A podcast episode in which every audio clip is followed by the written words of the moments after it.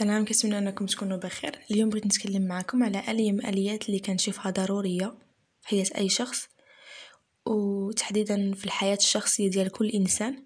وهي من الأشياء اللي كتخليك تقوي علاقتك مع نفسك وحتى مع الناس القرابين ليك اللي دايرين بيك. وكما كتشوفوا في العنوان هي صوم العلاقات. آلية صوم العلاقات عندها جوج ديال المعاني. المعنى الأول هو اختيار الناس اللي كيناسبوك والمعنى الثاني هو أنك تعطي فترة لنفسك وتكون مساحة لنفسك اللي تبقى فيها مع نفسك.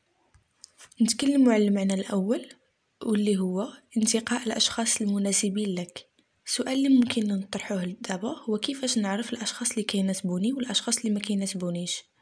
من أول العلامات اللي ممكن تعرف بلي الشخص ما كيناسبكش هو أنه ما كيتوافقش أو ما كيتقبلش التغييرات اللي كتدخلها في حياتك.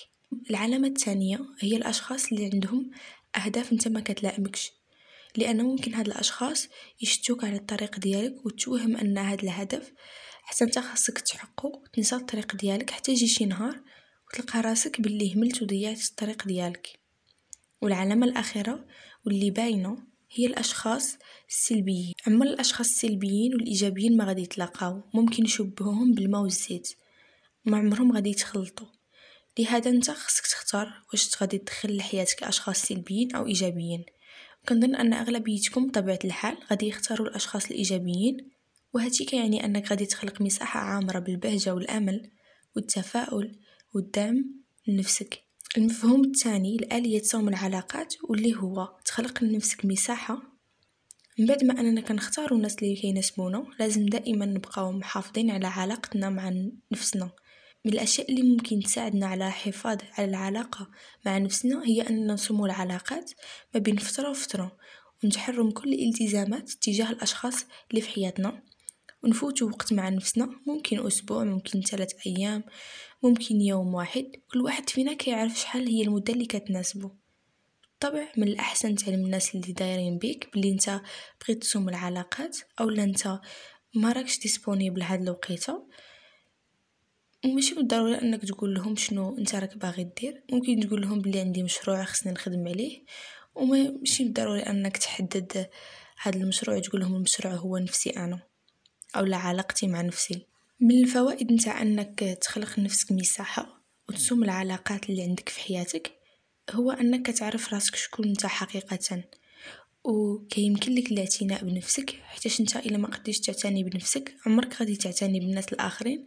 وهادشي كيعني بلي غادي يكونوا علاقات ديالك مع الناس الآخرين فاشلة. كذلك من فوائد صوم العلاقات هو أنك تحس بقوة التفرد ديالك سواء في رغباتك في الأهداف ديالك اللي أنت كتناسبك. هادشي كيخليك متفرد ما كتبقاش خالط مرغبات الناس.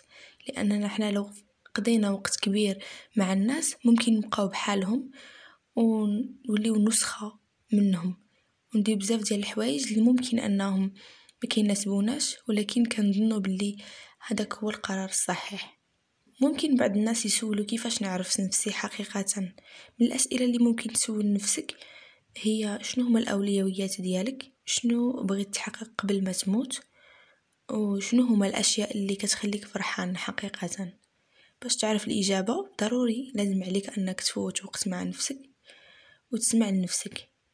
وأخيرا من الفوائد ديال صوم العلاقات هي أنك غادي تدرك أن ذهنيا أنت أقوى مما أنت كنت كتوقعه على نفسك.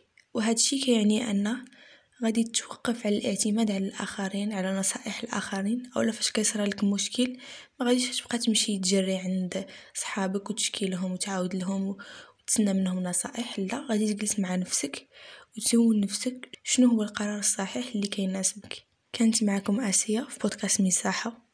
خليكم على خير.